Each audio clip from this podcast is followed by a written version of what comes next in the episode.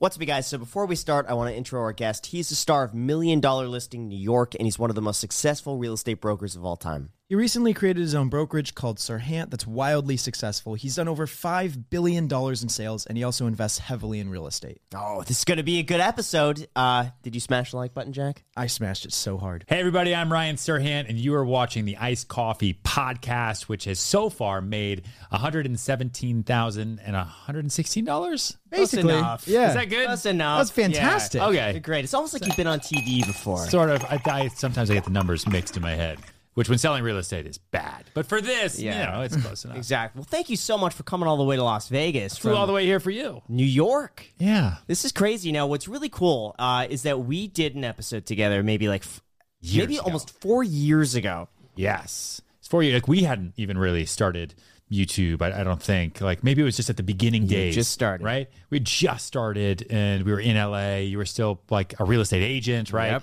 You were working at the you- Oppenheim Group. Yeah, you're at yeah, the selling Group. Sunset. before. This is way before, though. Before selling Sunset. You were in one of his houses, I think. Yeah, Right? Yeah, it was in Jason's house. Yeah, he and showed was- up and he was like Yeah. working out, very into his fitness. That's right. And you had never met Jason Oppenheim before that day, had you? No. No. No. So I was nervous going into it because I had watched Million Dollar Listing New York, of which you're the feature agent of the show, and now you've had uh, what five billion dollars of the sales? Is it more than that now in total? Uh, By the end of this year, it'll be a little bit over. Yeah. Congratulations. Yeah, thanks. Yeah. So what is these? What have these last few years been like for you in terms of the real estate market? In terms of yourself, are you investing in real estate? What do you think of the current market right now? That's a, that's a lot. That's a loaded It's a lot. question right it's there. a lot to talk about. Yeah. Uh, the last few years have been crazy. I mean, you know, we are primarily sellers in New York, Yeah. but we are global brokers, you know, so we sell things everywhere. We sell in Florida, we'll sell in California. I've never done a transaction in Nevada, but we like it here now. Um, you know, we're, we're kind of across the board. The biggest thing for me, though, is in the middle of 2020, I left the brokerage I was at for the last 12 years and we started our own company. Is that Douglas no, we were at a company called Nest Seekers Nest Seekers? That for was 12 it. years. Yeah, small brokerage in the city. And I was just there for a long time because I never needed to go anywhere else. Mm-hmm. And there weren't any other good options. And before COVID even hit, I made the decision that, you know, there are no other good options. So I'm just going to go start my own thing and bring in a lot of different verticals, all the stuff that I do. And we're going to put it all under one roof. Then COVID hits. And I thought for a day or so like maybe I shouldn't do this, especially when the market tanked 10,000 points. Everyone left New York City and all the big smart wealthy companies started furloughing and laying people off left and right. And the real estate market didn't come back in New York until 2021 really, right? Unlike everywhere else in the country where Yeah. the real estate market bounced back 9 days later. Yep. Um, and so we started there. We started the company, uh, Serhant, in September, announced in the Wall Street Journal, and pulled everything in house, and have been growing rapidly ever since. Um, you know, we have the benefit now to a very, very fast, strong real estate market. New York has got to catch up to the rest of the country, which is unique this cycle because typically New York leads the way. This time, New York is playing catch up. Um, but next year will be a great year because foreigners will finally be able to come back. Right, borders will open on November eighth Yeah. um, which will be a big, big deal for us. But numbers have been awesome. Volume has been great. Agent count's been great. And so things are looking nice and positive for right now. So, That's- what were yeah. the main reasons you decided to start your own brokerage? Yeah, I have to say too, learning from Jason Oppenheim, running a brokerage is expensive. Yeah. It's a very difficult business model. So how Yes. is yours different? And like Jack said, why did you start it up? So we are, uh, if you want to call it this, we're we're a hybrid, right? So you have two types of brokerages right now in the world, if you will. You have the traditional brokerage, which which can be mom and pop, tiny, right? Some small groups, or it can be huge brokerages, but they're big brand brokerage. They give you your marketing, you get an ad budget, and you get a split. That's it. But they own you. And then you have kind of like your Shopify's of real estate, which are the EXPs, the sides, kind of now like the Keller Williams, a lot of like the big firms where it's 80 20 or 90 10 split to the agent uh, up to a cap, and then it's 100%. And they're just kind of in the background, but there's no brand support, there's no marketing support. They give you some stuff. There is nothing in the middle that has a physical presence in luxury markets, which is important for us because we sell in mostly luxury markets, um, uh, that has an exclusive agency role that then also provides a virtual brokerage experience to agents anywhere on any device with any client. And that's what I always thought would work really well. No one else is doing it. So everyone forced me to do it. And so that's why we're here. And yeah, it's expensive, but like running any business is expensive. But we have considerable income from uh, you, you do education as well. So we have a mm-hmm. big education platform. So we have about 10,000 agents now in 109 countries in a subscription platform that sur- that kept us going through COVID when no one was buying apartments. Right. We have the media business, we have the books, we have TV, we have everything. And the brokerage has grown really, really fast this past year. Can you talk about the numbers behind the brokerage? Because I'm curious what the investment looks like every single month. How much office space costs you? How many agents you have right now? Sure. And what sort of revenue you bring in? If you could talk about, like, the, let's say the splits or what this looks like for you at the end of the day. If, you, Uh, if you could talk about that, we want the nitty gritty. yeah, clearly. Um, I listen. The uh, overhead's heavy, right? The startup costs weren't that crazy because we only have one office, and we will only have one office per market, which is built out like a clubhouse. So in New York City, we have a fifteen thousand square foot space that was the old Tommy Hilfiger flagship store in Soho, mm. and it is where all of our production team is based. It's our education team's based there, and our in-house creative agency are all there. And that way, there's no desk hierarchy because there's no desks. And so anyone who's licensed in New York City or New York State, for that matter, mm-hmm. can use that space or not use the space. The brokerage is completely virtual. Everything is on your phone.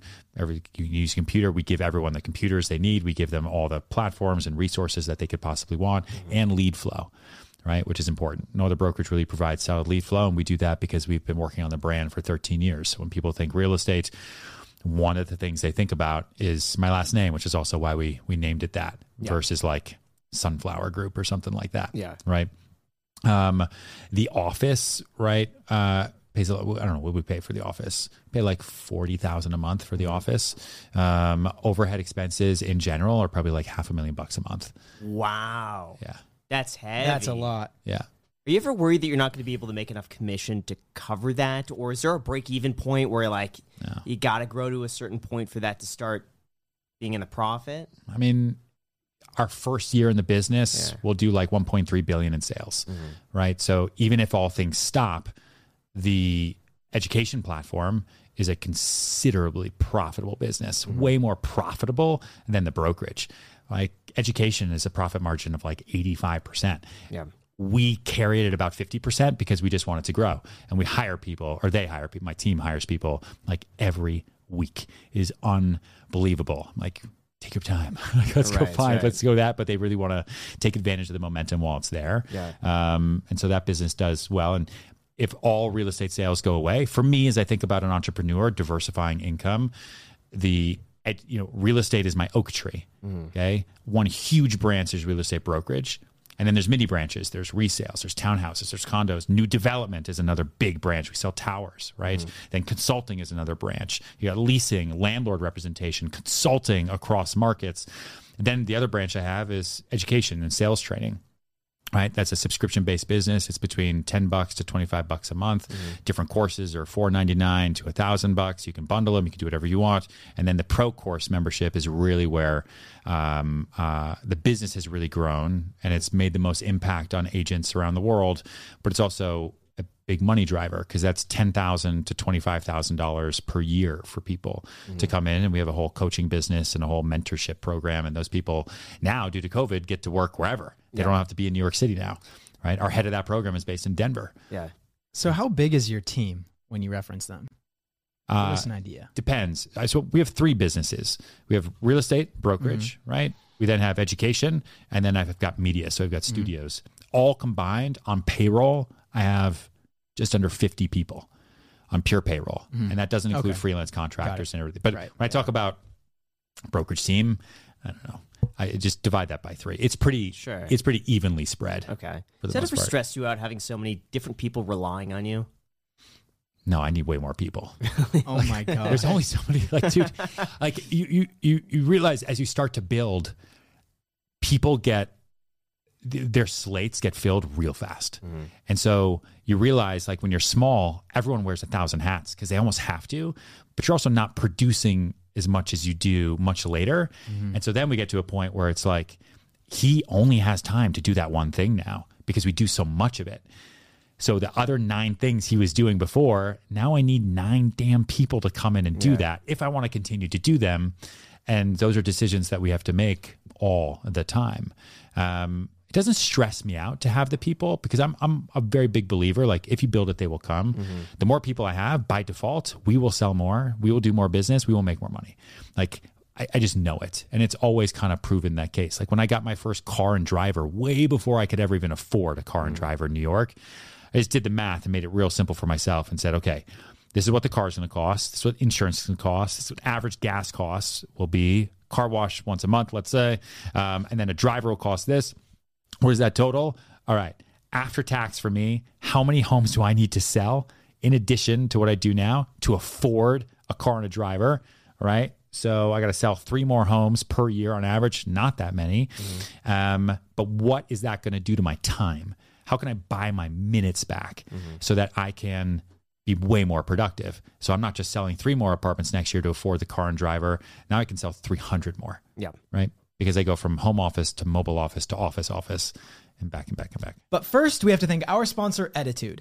Guys, getting a good night of sleep is so important if you're trying to be productive, so you gotta make sure you have the right bedding to do so. And a lot of the bedding in the bedding aisle is actually made of cotton, which uses up a lot of water and is actually damaging to our planet. ettitude makes bed sheets made from 100% bamboo, and because of that, they save 500 times more water than cotton. And aside from being great for the planet, they are the comfiest, softest sheets I've ever used. Seriously, guys, I've been using ettitude sheets for about two months now, and you don't realize how nice it is to have good sheets until you have them. Revolutionize the way I sleep. And if you guys are on the fence about trying them, they have a 30 day money back guarantee. So go ahead, try them out for 30 nights. And if you don't like it, you'll get a full refund, but I know you will. Right now, you can get 20% off your order plus free shipping by going to ettitude.com slash iced coffee and enter promo code iced coffee at checkout. That's ettitude.com slash iced coffee for 20% off plus free shipping. Remember, guys, that's ettitude as an eco attitude. And with that said, let's get back to the podcast. So, what other things have you outsourced? We outsource. Um, that's a good question. Uh, I feel like I outsource a lot. I, I leverage everything that I do. So all day long, what I focus on brand sales. That is it. You know, um, I don't do anything else. Everything else I have done by other people. Really, um, we outsource. You know, coaching on the education side. Okay, we outsource like all those people that people come to us and pay for. It doesn't pay for us to have those people in house, right? So we pay them kind of what their fee is, and then we take the vig on top of it from whoever is paying for that service. On the brokerage side, we'll outsource right now like web service development stuff like that. It doesn't pay for me to have an in-house software engineering team. Sure. Um, on the studio side, we outsource not a whole lot, really. Uh, I don't know. What do we outsource? Nothing. yeah, we don't outsource anything. I, Yeah. should, I should I should outsource more probably. um, uh, Cody, you're not going to be outsourced. I'm going to outsource you. Uh, uh, we don't. Oh, you know what we do? Yeah. So our our our app. So the apps that we create, that team is outsourced. Again, it doesn't make sense for me to have those people in house. Got it. That's been a really difficult part for me is to delegate. Uh, Jack knows, uh, Yeah. but even bringing on Jack for me was was a significant change Yeah. because I was doing everything myself. myself. Yeah, dude, I remember when you were doing it. You Everything. Yeah, you were you're like the Ed Sheeran of content creation, right? Have you seen? Yeah, Have you yeah. been to a concert with Ed Sheeran? No. Yeah, he, is the most just like- yeah. profitable musician of all time. Really? Why? Look at it because he will come out on concert, sell more tickets than anybody else. No band, no production, one guitar. And he comes out, he plays everything by himself on stage alone. Everything is done with his feet, and he sets it all up, and he makes the music as he goes. The most profitable live musician See, I like in the history That's of the world. I like no that. band behind him?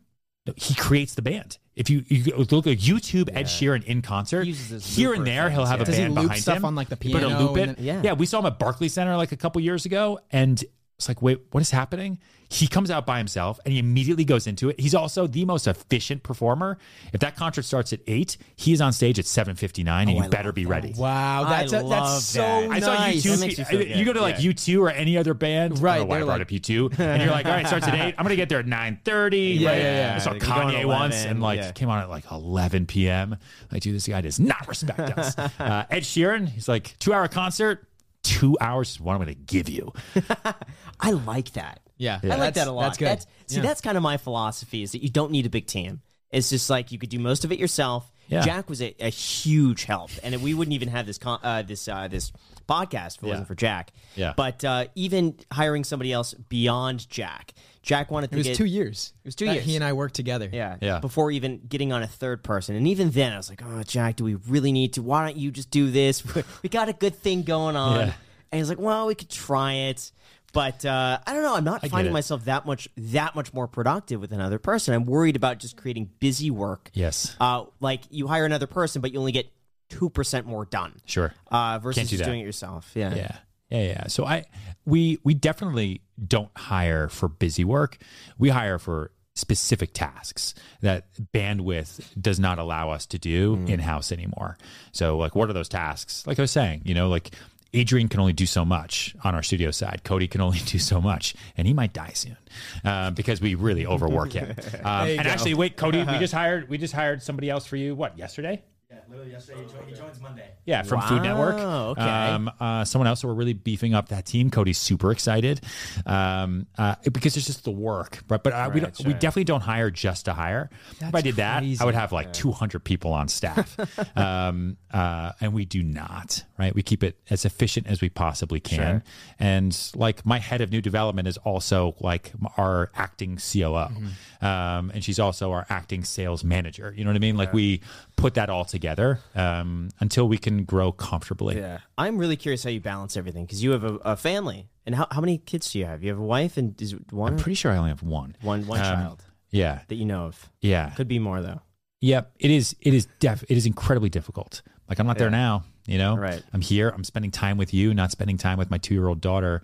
That's a that's a conversation that I have all the time. Like, Mm-hmm.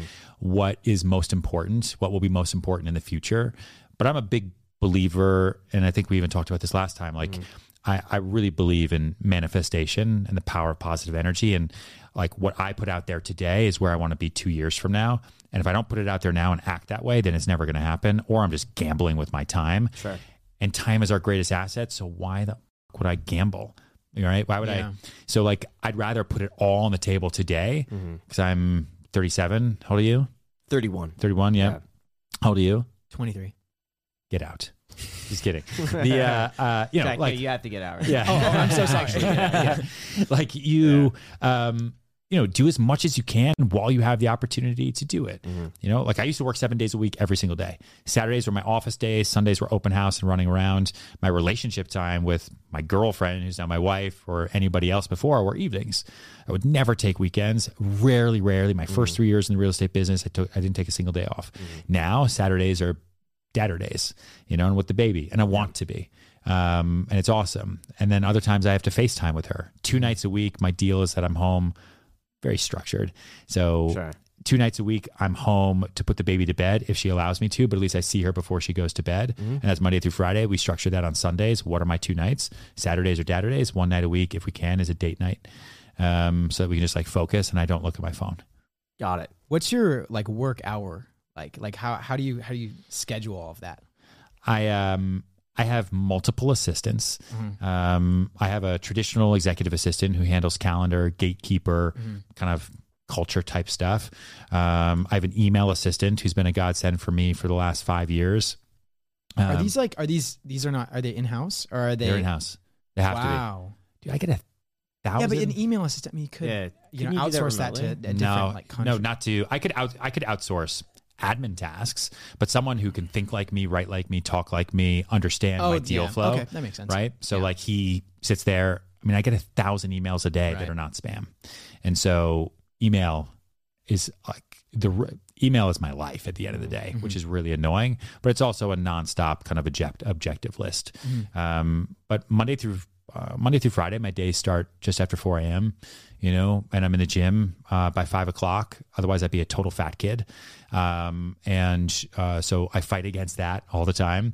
And then work starts at seven thirty, and it depends on the day, right? Now that COVID is totally over, well, not totally, but it is over enough in terms of how work goes. I'm, you know, there's work events now, there's dinner parties again, there's a lot of stuff. I kind of miss COVID, to be honest. I don't know if we're say that. The team gets mad at me when I say I miss it, but like, I- Oh, New York City during COVID, everyone left. I could get from the Upper East Side to Tribeca in like seven minutes, right? Yeah. No one wanted to meet. Yeah. Everyone just wanted to talk and Zoom. And the only business we were doing was really important. Sure. You know, it was like a nice, No traffic? time. Dude, no traffic. It was the same Yeah. with LA. It Yeah. was insane. Friday rush hour, it Yeah, was over. empty.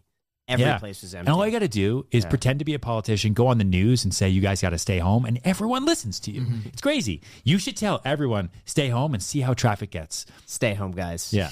I don't leave. I don't leave the house. So like I'm one less car on the road. It is especially true. especially in California. Not oh. there anymore. So enjoy. You're welcome. But first, we got to thank our sponsor, Coinbase. Seriously, guys, this is a huge one since everyone in this house and my house have been using Coinbase to buy and sell crypto. So you guys have probably all heard the hype about cryptocurrency lately, and I get it, it can be a little confusing. You might have questions like where do I buy, how do I buy, or what is cryptocurrency? Well, fortunately, we are lucky to announce that this episode's sponsor, Coinbase, solves all of that. Coinbase offers a trusted and easy to use platform for buying, selling, and spending cryptocurrencies, and they support the most popular digital currencies on the market and make them accessible to you. And they also have a mobile app with learning resources so you can learn, trade securely, and manage all of your portfolio in one place. And millions of people in over a hundred different countries trust Coinbase with their digital assets. Whether you're new and looking for a way to diversify your portfolio, or you're just looking for an easier and better way to buy and sell crypto, try Coinbase today. For a limited time, new users can get $10 in free Bitcoin by signing up at coinbase.com slash ICH. How much free Bitcoin, Jack? Dude, I, I $10? $10 in free Bitcoin, coinbase.com slash ICH. Guys, this offer is for a limited time only, so be sure to check it out today. And thank you so much, Coinbase, for sponsoring this episode and Back to the podcast. Yep. Yep. Yep. But it's all fun. Yeah, like sure. I listen, I learned early on, like I'm like you. You know, I wanted to do everything by myself Mm-hmm. and manage everything alone. But I had to make the determination of like, do I want to control everything and have it be absolutely perfect? Or do I want to grow? Mm-hmm. And I could be the single greatest basketball player, but I will never win the game because I need other players with me. Mm-hmm. You know, like LeBron's awesome, but he also needs the other guys around him. Otherwise, he'll he would never win. Also, Yeah. he would never be in the but what NBA. about the Ed Sheeran example, where it's like he's winning? Sure. He's the LeBron James, like by himself. Correct. What Well, about Well, I'm his sure he doesn't produce his own music when he's in, you know, He the could. studio and Listen, stuff like I'm that. sure he has he road has, a, doing he his has a own team music. Yeah, I'm behind sure he definitely has people. Yeah. But it's also, again, it's a different act. Sure. Like you have a different act from everybody else. Like we Mm-hmm. all have our different stories to write. You know, mine requires more people. Yours, thankfully, doesn't. You know, it depends on what you want to do. Yeah. Um, we were just with Supercar Blondie, Alex Hirschi. Oh no way! Cool. Right. Yeah. So she was in the She's office uh, in New York and she has a massive platform and following, crushes it on Facebook. It's insane. I know, Dude. She's growing on Facebook. A She went hard on Facebook when Yeah. people were like, Facebook's for old people. And she's like, okay, I'm going to show you all the cool cars. Anyway, like she is, uh, I, you know, she was like, well, how, how much do you pay for this office? That's really cool because we're looking for one in Dubai, um, you know, because we're growing. I'm like, oh, growing. So how many people do you have working for you? She's like, oh, in the next year we'll have like 250. It's like 200 and what do they do? Yeah. It's like you. She's like, well, I have me, and then there's all the other people, and then we have like all these people per platform. Like TikTok, she hires all these people to do it so that she can just pump and pump and pump way. and pump. It's a totally different. I worry plan. people lose their their that like homegrown feel. Like I I think with TikTok, people love to feel like Authentic and it's They raw. just it's some person with their phone, even even though it might not be, but that Yeah. it feels like it's just you and them, and that's it. Yeah. And sometimes when I see some of these videos, I, it's just you could tell there's a production team behind it. It doesn't have that same connection. Dude, she gave me advice, and I've told the, the studios team as well, and it's something that we wrestle with. I asked her, I was like, listen, okay, you have a huge platform, right? Um, that you started through social. I went the opposite way, right? I started on television and then came into social and have kind of grown it from there, slowly but surely. Like, what's your advice, Alex, to me? And without even blinking, she said, raw. She's like, stop producing. Yeah. If people like see clean lighting and this, that, they're going to think that you're automatically selling them something. Just go raw. Go raw. Hold a phone. Make it shaky. Show bad lighting. And I was like, really? And so we're still wrestling with that advice. I would it's do it. Unique advice. A hundred percent, I would do it. That's why Tai Lopez did so well in the very beginning because it was just him and his phone. Yeah. and there wasn't a huge crew behind like what he was doing. I've seen some of his videos, and he literally just sets up his iPhone. Yeah. and that's it. And like the People think they're one-on-one with you. Yeah, it's Casey yeah, Neistat, but right? You know It works. It worked. Yeah. It really worked for him. Even Dobrik, I mean, it's like, you know, these guys kind of running around, running and gunning. You know, we've been with Logan Paul while he's been vlogging, and it's like, grab the camera, run around, you know? So it's, it's, and I don't know, but you, you also have to determine, like, what is the story you're trying to tell? What is your market? What's your thing? Like, what are you putting out there? Like, I can't iPhone a $20 million property tour, unfortunately. The seller would not use me, you know? But why wouldn't they trust you to do that? I think you have good judgment so far. You have a good track record. Why wouldn't they say, okay, you know what? We're going to trust you to go through with an iPhone in this in this house. I think they'd say, sure, do that. Um, also, also do everything. please do a full production because the iPhone's not going to show the lighting the best. It's not going to do the sound the best. We want a full on beautiful, you know, video tour. Yeah. Speaking of which, I want your opinion on producer Michael and the one. Did you see that video? Yeah. The five hundred million dollar house. Yeah, we tried to get up there. It's a little bit in uh, some banking problems. Right. Yeah. We actually did the house on Somma uh, two days ago on the market for just under 70 million. That's like, you can like touch the one. It's like right above there. Yeah. Um, house is crazy. Yeah. Totally insane. What is your know. What are your thoughts about the developer going so crazy with with both the expense, the attention to detail? I listen. Real estate sales is all in the timing, and you can never predict it, right? Um, uh, you know, like Bel Air Road, right? We did that property tour. It was 188 million dollars. Okay, Fawaz uh, from Saudi Arabia came through, and he paid 94 million bucks for it, and it was fully done with the cars, with the candy, all that stuff. But he wanted something fully finished. But the house also sat on the market for a long time and was chopped in price over and over and over. Um, but then in Palm Beach in February, right, Lawrence Moens and his builder crew years ago paid a huge amount of money for a plot of land at 535 North County on the ocean to build a massive spec mansion, all things included. In like Palm Beach, which is only for old people, Right. right? That's never going to work. They finish the house, they TCO, basically uh, uh, like uh, at the end of 2020. They put it on the market, fully finished at the beginning of January for 140 million dollars, which is an insane price that no one would ever pay in Palm Beach. I bring a buyer down from New York on Thursday, and we bought it the next day on Friday, and it was the second. It was the biggest home sale ever in the state of Florida, and was done in February. And so you could say to them like, "Oh, see, good timing. But we also bought that deal because it was fully finished. Didn't even have to think about it. Right. Everything they put into it, it just was all in the timing. Wouldn't have been a year ago and might not happen a year from now, right? After kind of the COVID, you know, buying season ends, I have no idea where things go. Yeah. So I don't know, but it's a total gamble. Total yeah, gamble. yeah. That was unfortunate because uh, for those that aren't aware, this is uh, what what they called like the most expensive house in the Ever urban made. world. Yeah. Basically, five hundred million dollars in Bel Air. This guy started the project ten years ago. Takes forever. He bought the plot of land. I think it was like ten million, or it was it was some really low price for this old decrepit house that uh, kind of looked like an old warehouse building on top of this parcel of land. Yeah. spent ten years building it. And I think he's probably into it about what 150, 160 million dollars. Yeah. And, the banks are knocking at the door because they want their money, and the house is It's not. been a long time. I mean, listen, look, but at the same time, look at Billionaire Row in New York City. Look at Extell, Gary Barnett, like 157 West 57, still not sold out. He started that project 11 years ago. Wow. So, like, this is one guy banking it all on one house, looking for one person. You know, developers will diversify that risk across lots of different types of people, but you're also still going for the same type of person. Yeah. You know, 157, like you're going to buy a one bedroom for 4 million bucks. Yeah. You know, Are you ever concerned about more people leaving New York? Because I think COVID really disrupted in ter- uh, where people work. Sure. And now that people could work anywhere, or at least have an element of their business that's remote, people are leaving for low tax states, like Yeah. from California. A lot of people are coming here from both uh, California and New York. I've seems heard. to be where the majority of like this community is from. Yeah. More people moved to New York City than left New York City in 2020, which no one talks about because it's not a good click through rate for that story. Right. Now, are we talking about people people moving to, Yeah. or just the population growth of New York City? Like more people are born there. Mm, that's a good question. Yeah. I, I don't think it's population growth. I definitely don't think as many people were born in New York in 2020 than there were the year before. Um, uh, but people moved to New York because all of a sudden they had the opportunity to. So while people in New York who were on the fence said, "Ooh, this is a good chance to go to Florida or Nevada or Alabama or Austin, Texas," there's also a huge sect of people. I mean, this is it was big business for us saying, "Is New York on sale?" Like, yeah, we just sold this apartment for 50% off. Like, ah, this is a good time to move to New York, right? Everything's gonna be fine. Yeah, I think I'm here. Everything's fine. And so a lot of people then came in, and now they're coming in in droves. You cannot rent an apartment in New York. Look for a townhouse to rent in Brooklyn, of which there used to be many.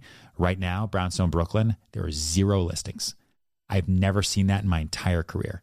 People are coming in and they're renting and they're paying double. We just rented a townhouse at 123 East 61st Street. Pre-COVID would rent for maybe $35,000, $40,000 a month. We just rented it for $84,000 a month. We just rented an apartment at 432 Park Avenue for $140,000 a month. Who's paying that much? I'm just curious. What what type of person, New? Yorkers. What business? It is a total mix. People have money now in a way they've never had like it how? before. Like, like, give us the example of like a hundred thousand dollars a month. Like, what what type of clientele finance. is doing it? Finance. Finance. finance, different types of industry, technology. Okay. Right. Lots of crypto these days. And Do you see Florida are, is the are a lot thing. of your clients crypto people? I wouldn't say a lot, um, but I would say way more than anticipated, right? Um, and they're very flashy because you're dealing with you're just dealing with new money, Right, right, right, right. right? It's like it's kind of classic, you know. You see you, when you deal with people who worked really, really hard for their money and remember every single dollar. Yeah. they are not flashy because they built it through blood, sweat, and tears. When you're working with somebody who made all their money in the last 18 months, you know, like you're dealing with someone who's like, I don't know where it's going to go, so let me put it into real estate. Mm-hmm. Yeah. So we have a lot of that. That's actually interesting. How have you seen your clients change over time? For example, like your clients 10 years ago, because you were still selling luxury real estate They've back gotten then. a lot younger. So they've gotten younger. Yeah. And at the same time, like how have their careers been changing? They are more and more a part of the gig economy, right? People are not graduating high school and going off to college and W 2ing the rest of their life anymore. Mm-hmm. Uh, at least not as many, mm-hmm. right? Um, but my buyer base has definitely gotten younger, which four years ago was a big push, or three years ago was a big push for us to get into YouTube, right? Mm. Was us and saying, okay, Bravo's not going to be out there forever. Mm. Cable TV won't be there forever, mm-hmm. right? Everything's changing. So let's get ahead of that. And my buyer, when they're 15, I want them to know me so that when they're 21 or 22 and buying their first place, I want them to think of me as their, as their first choice. And then they'll be surprised when I respond or someone at my company responds. Um, and so let's go after that Gen Z buyer really, really, really early. Even as a company now, like my future real estate agent that I'm working for today is right now 17 years old. You know, mm-hmm. like I'm not building a company for people that are in their 30s or 40s. Right. They can make educated decisions and be adults. They've done that already. I'm building a company for people that have either been watching my content since I was t- since they were 12 That's true, yeah. right? Or they're currently 15 mm-hmm. and they're thinking about what their life is going to be like and what they want to do. And maybe they don't want to be doctors or lawyers or accountants. You know, maybe they do want to go and take control of their own life and sell something. It doesn't even have and to be real estate. that's why they bought Shiba Inu. Yeah. Now available for public down below in the description. No, I'm kidding. But, uh, but no, I feel the same way. I, I've even noticed in the whole finance space on YouTube. Uh, four years ago, it was really predominantly stocks, and you would go in and be like, "Oh, this stock went up." It was Tesla stock a few years ago. That was always that would be the biggest on clicks. It's like, Yeah. what did Tesla stock do? Yeah. But now, Even pe- now. people care less and less and less about the stock market and more about crypto. And I've noticed Oh, that a yeah. lot of this is shifting. Nobody cares what the stock market's doing anymore. It's like, what is the cryptocurrency market doing? Sure. Nobody cares about Tesla. It's like, what's the latest NFT? Yeah. What did Dogecoin just do today? It's wild to see this evolve. And then also see that, like, now I'm the old fart. When it comes, like, where like I'm trying to understand. I don't, I don't get NFTs at all. I, I I truly don't understand. I'm trying to learn, but meanwhile, like the channels that are kind of blowing up now, both on TikTok and YouTube, are like these like 19 year olds who are like, Yeah. I bought this Bored Ape NFT and this yacht club and this thing, and it's like I, I don't get it. Yeah. But but that's where the audience I think is is beginning to shift. Yeah. That's I mean, very cool to see. it's trading clout, right? It's trading baseball cards. It's, um, uh, and it's on your phone, right? And it's gamified now. So, like, how do you gamify finance? You make it animated. And so that's what NFTs are, right? And so for a younger audience uh, who especially are playing with play money, who've been used to using play money that has been totally fake, right? Or real money through like the PlayStation store or through their parents' credit card their whole life.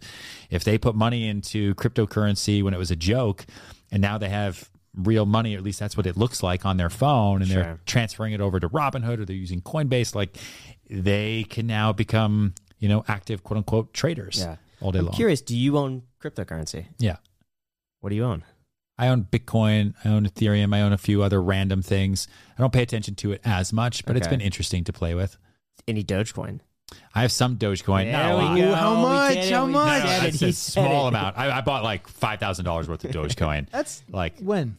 uh, This is the answer. Yeah, This is because it. this is crucial. no, like at the beginning of the year. Like, yeah, it's not. The beginning of the year would be really good. Then, That would be it? fantastic. You must be uh, doing well at Dogecoin. Do- Dogecoin is fine for me. Yeah. Um, it, it, it's not where it should be though.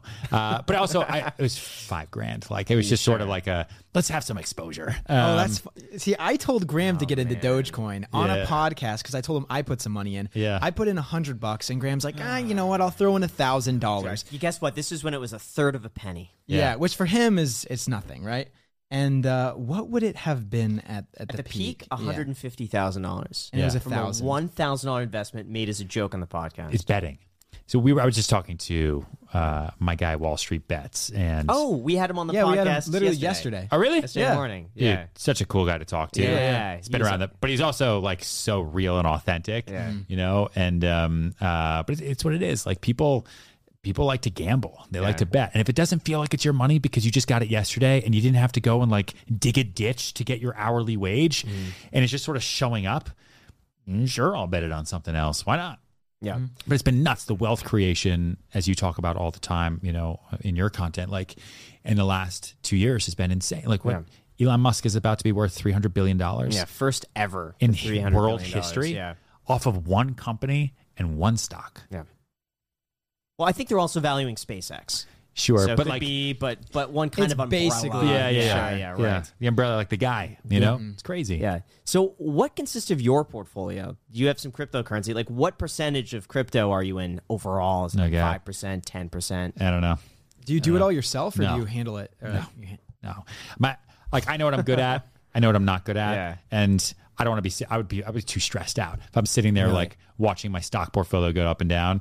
I just have you know. I just put money with. Uh, I've got a good wealth advisor team that I've worked with for a while. Give them money. I'm like, don't lose it. they Do you do you know where your money's invested? kind of, but not really. Okay. Yeah.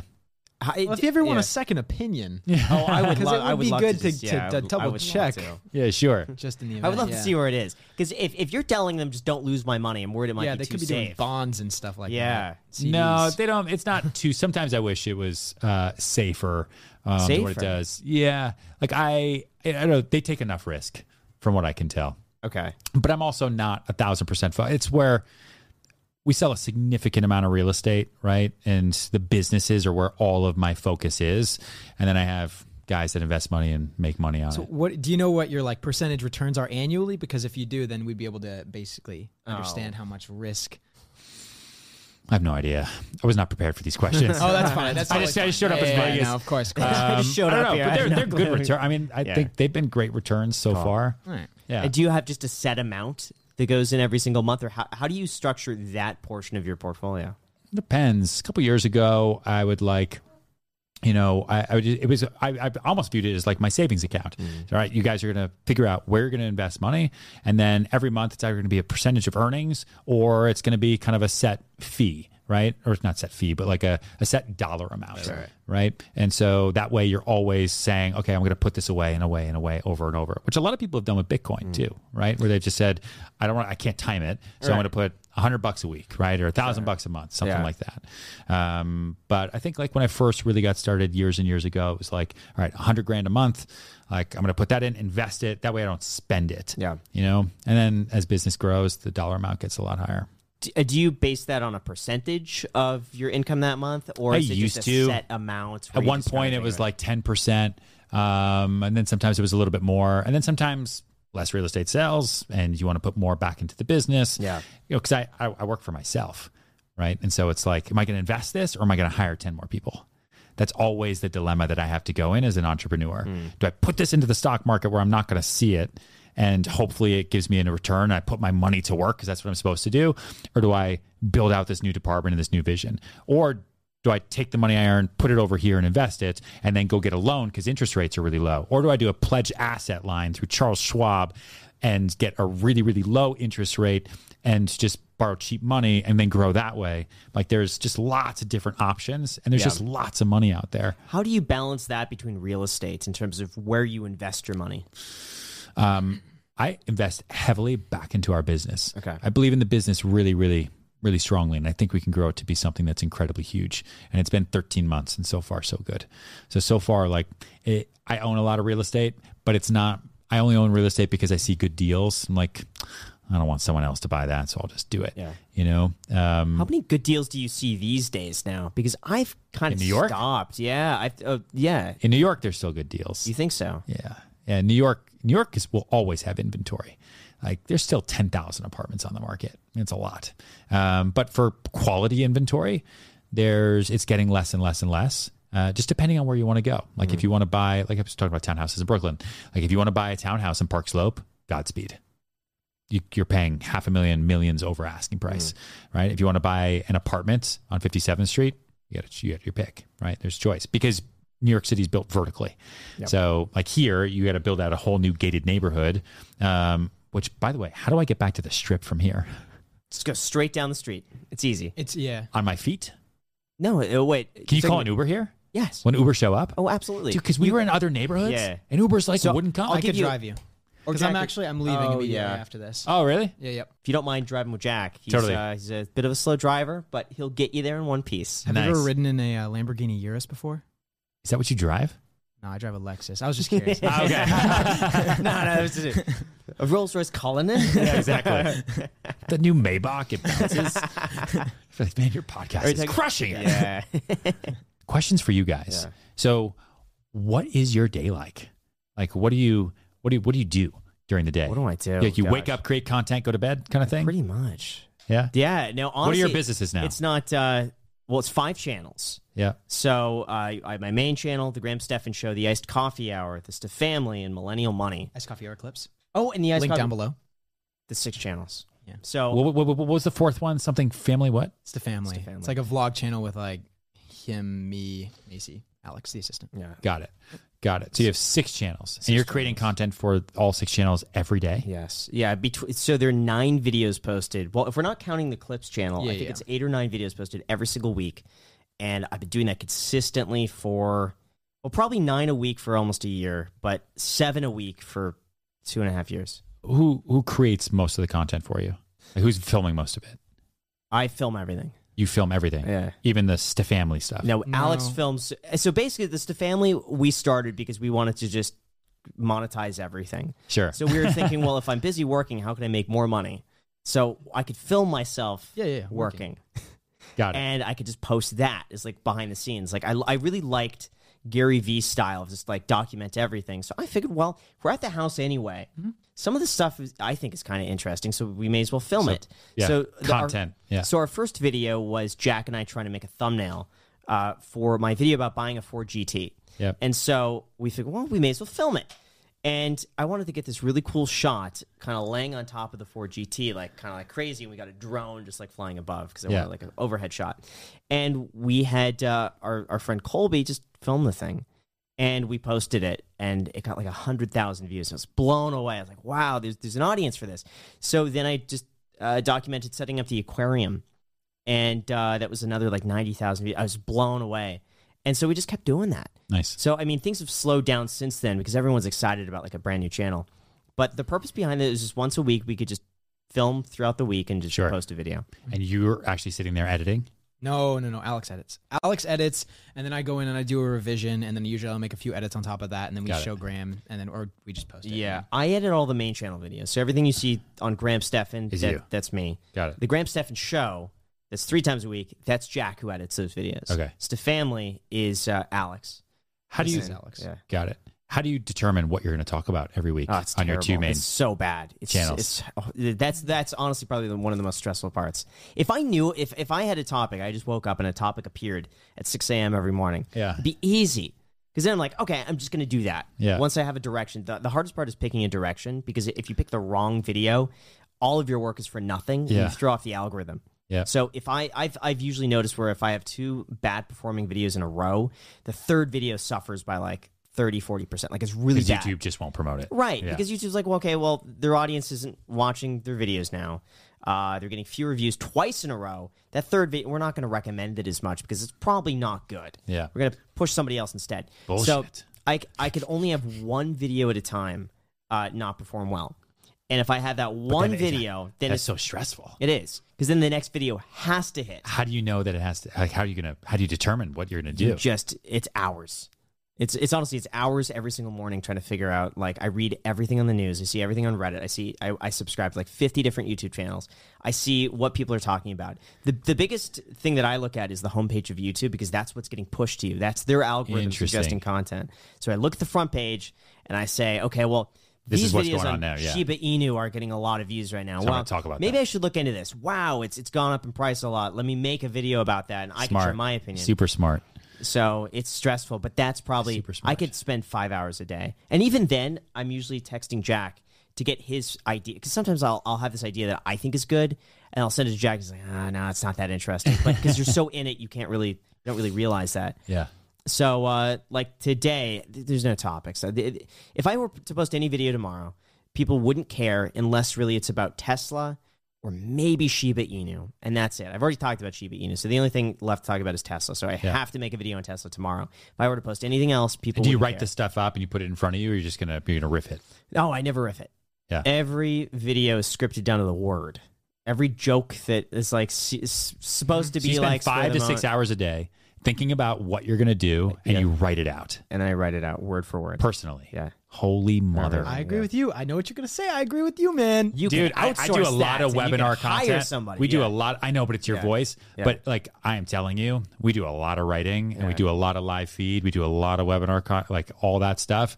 And it got to the point where I was like, I need to find someone who understands how I talk and how I think, and then they will script it, and you improvise the script, right? So that I so you Yeah. buy your time back. I don't think I could do that. Fi- you say that now, but Yeah. five to six hours is a long, long time. I don't think so. I don't think so. I think with the nature of the content, it's just you have to, you have to have such an eye for like trying to figure out Sure. what goes. Well, on you're basically YouTube. a newscaster. I Like we talk to so, newscasters all the time. They wake up super early. They go there to figure out the news. They work on their reports, and then they go live and they tell everybody exactly what they've been working on all day uh, long. Yeah, I don't know. Part of me thinks that's the reason why the channel's grown so much. No, is because no, no, I, no, no. Because I've spent the time that no one would else would, would care like I do on, on that sort of stuff. That's true. I, but I think that's true for sure. for your big videos, for the vast majority of people, they watch your content for the transfer of education, like Yeah. they, they or information. They Yeah. want to learn, right? Yeah. Every video that you that you post that gets like a million views is like uh, very education heavy, right? yes. Exactly. Yeah, and they're So- learning from you. Yeah, but So- it's a structure. It's a structure of figuring out what, what the hook points are because it, every every you can even paragraph revise has that. to have a hook to keep Mm-hmm. people watching. So there's never a point where I'm just like from start to finish, like one thought. There's always got to be, and this was building up, and then this happened, Yeah. and then I have to change a scene to keep the retention high. Like everything is thought out. So, so you're going to do this for the next ten years? Yes. Probably. Probably. I, I don't know to this degree. I've, t- I've talked to Jack before about maybe going down to two videos a week on the main channel instead of three. Uh, and spending more time on those videos. But sure. I know once I go down, I'm never going back. So like, Yeah. it's like once I, I don't know how I'm like able to do this, Yeah. and I know I'm going to look back and be like, I don't know how I was able to do all that work. well, now you Yeah. you put the responsibility on your shoulders, right? Now Yeah. the audience demands it, so now you can't stop it. You don't have to go down if you outsource. yeah, I don't know. I've, I've tried. I'm trying to outsource my editing because that's the only part where I feel where I That could takes probably, time. well, three to five hours to But- edit a video. I would tell you, I would tell you though, like the edit is super important, and there's a lot of personality that goes into it. Like I can tell the difference um, between who edits our videos, depending uh, w- within studios, right? Because there's certain people that understand jokes, there are other people that don't. Certain people know how to color. You know what I mean? Like everything's a little bit different. Certain people are really passionate about the content. Other people are just, I got to get this done, and so it's like. If you're going to do that, you just got to find an editor who like really again, just like writing, Yeah. just like my email management. Like you got to get somebody who really understands your voice because that's what people are, are are listening to. They could read all the information you're giving them, but they're mm-hmm. watching it for your voice, Right. Giving me the information. So it could be scripted. It's just got to be in your voice. Correct. But the other thing is that for retention rates, the video has to be structured in such a way to keep people watching. So Sure. even though it's my voice, there is a, a portion of people out there who will watch the video, and if they're not entertained visually, Yeah. they'll just be like, they'll just tune out, even if the information is good. How much money are you No, making? that's that's that's what Yeah, everyone yeah, wants you to know know. We want to know. how much? How much? You- how you- much money? No, Graham will tell you how much he's making. I know. It's it, but it's, it's a career. It's like All right. who, who else were we just talking to? Like who's oh Portnoy.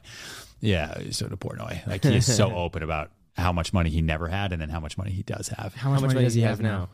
I want to know. He's like, what was it, like two hundred twenty-five million dollars, I think. Okay. Yeah, So That's a something- decent amount. Yeah, yeah, from selling newspapers. You know, it's a cool story. Um, Could you give us a ballpark about that? The IRS is not watching this. Yeah, listen, we we we I mean, we clear so we'll do gross like I don't know, thirty five million dollars this year. Um uh and net is a good amount. Okay. And that I'm, I, I take includes your education portion of the business, with high profit margins. The brokerage probably a lot lower. Yep. Okay. Yep. Oh yeah. Any advice? What could we be doing better? We ask our guests this. It's very How helpful. can we improve? yeah, yeah. I mean, I've told you already, I would embrace leverage. I want to micromanage absolutely everything. I understand what you're saying with that's why you got into where you are, mm-hmm. but what got you here won't get you there. That's why it's a phrase. It's a common theme. I've Right. never heard that. I've never heard You've never before. heard that? No. What got you here won't get you there. Yeah. I've never what got you before. here like I, I had to do the same thing because i would i would take out every buyer every seller and then get an assistant you know and like everything was me me me me me me me all the mm-hmm. time and then like what got you here won't get you there and so you the the the voice doesn't change the work doesn't change you're not going to get like less busy your work is just going to change mm-hmm. you're just going to do more and so you're going to make more money. I money don't know what else I could do though. That's, like the thing. exact It's like- opposite of what Graham thinks. yeah. what got him here will get him there. is what he because thinks. I'm still going there. That's Yeah. the thing. It's like I- I've not not stopped getting there. Yeah. It's it's still going in that direction. So why why take a different path when the one that you're on is is is working? I listen. I, they, Yeah. which is you know why? What was it like? Uh, if the wheel's not broken, then don't fix it. Right, Right.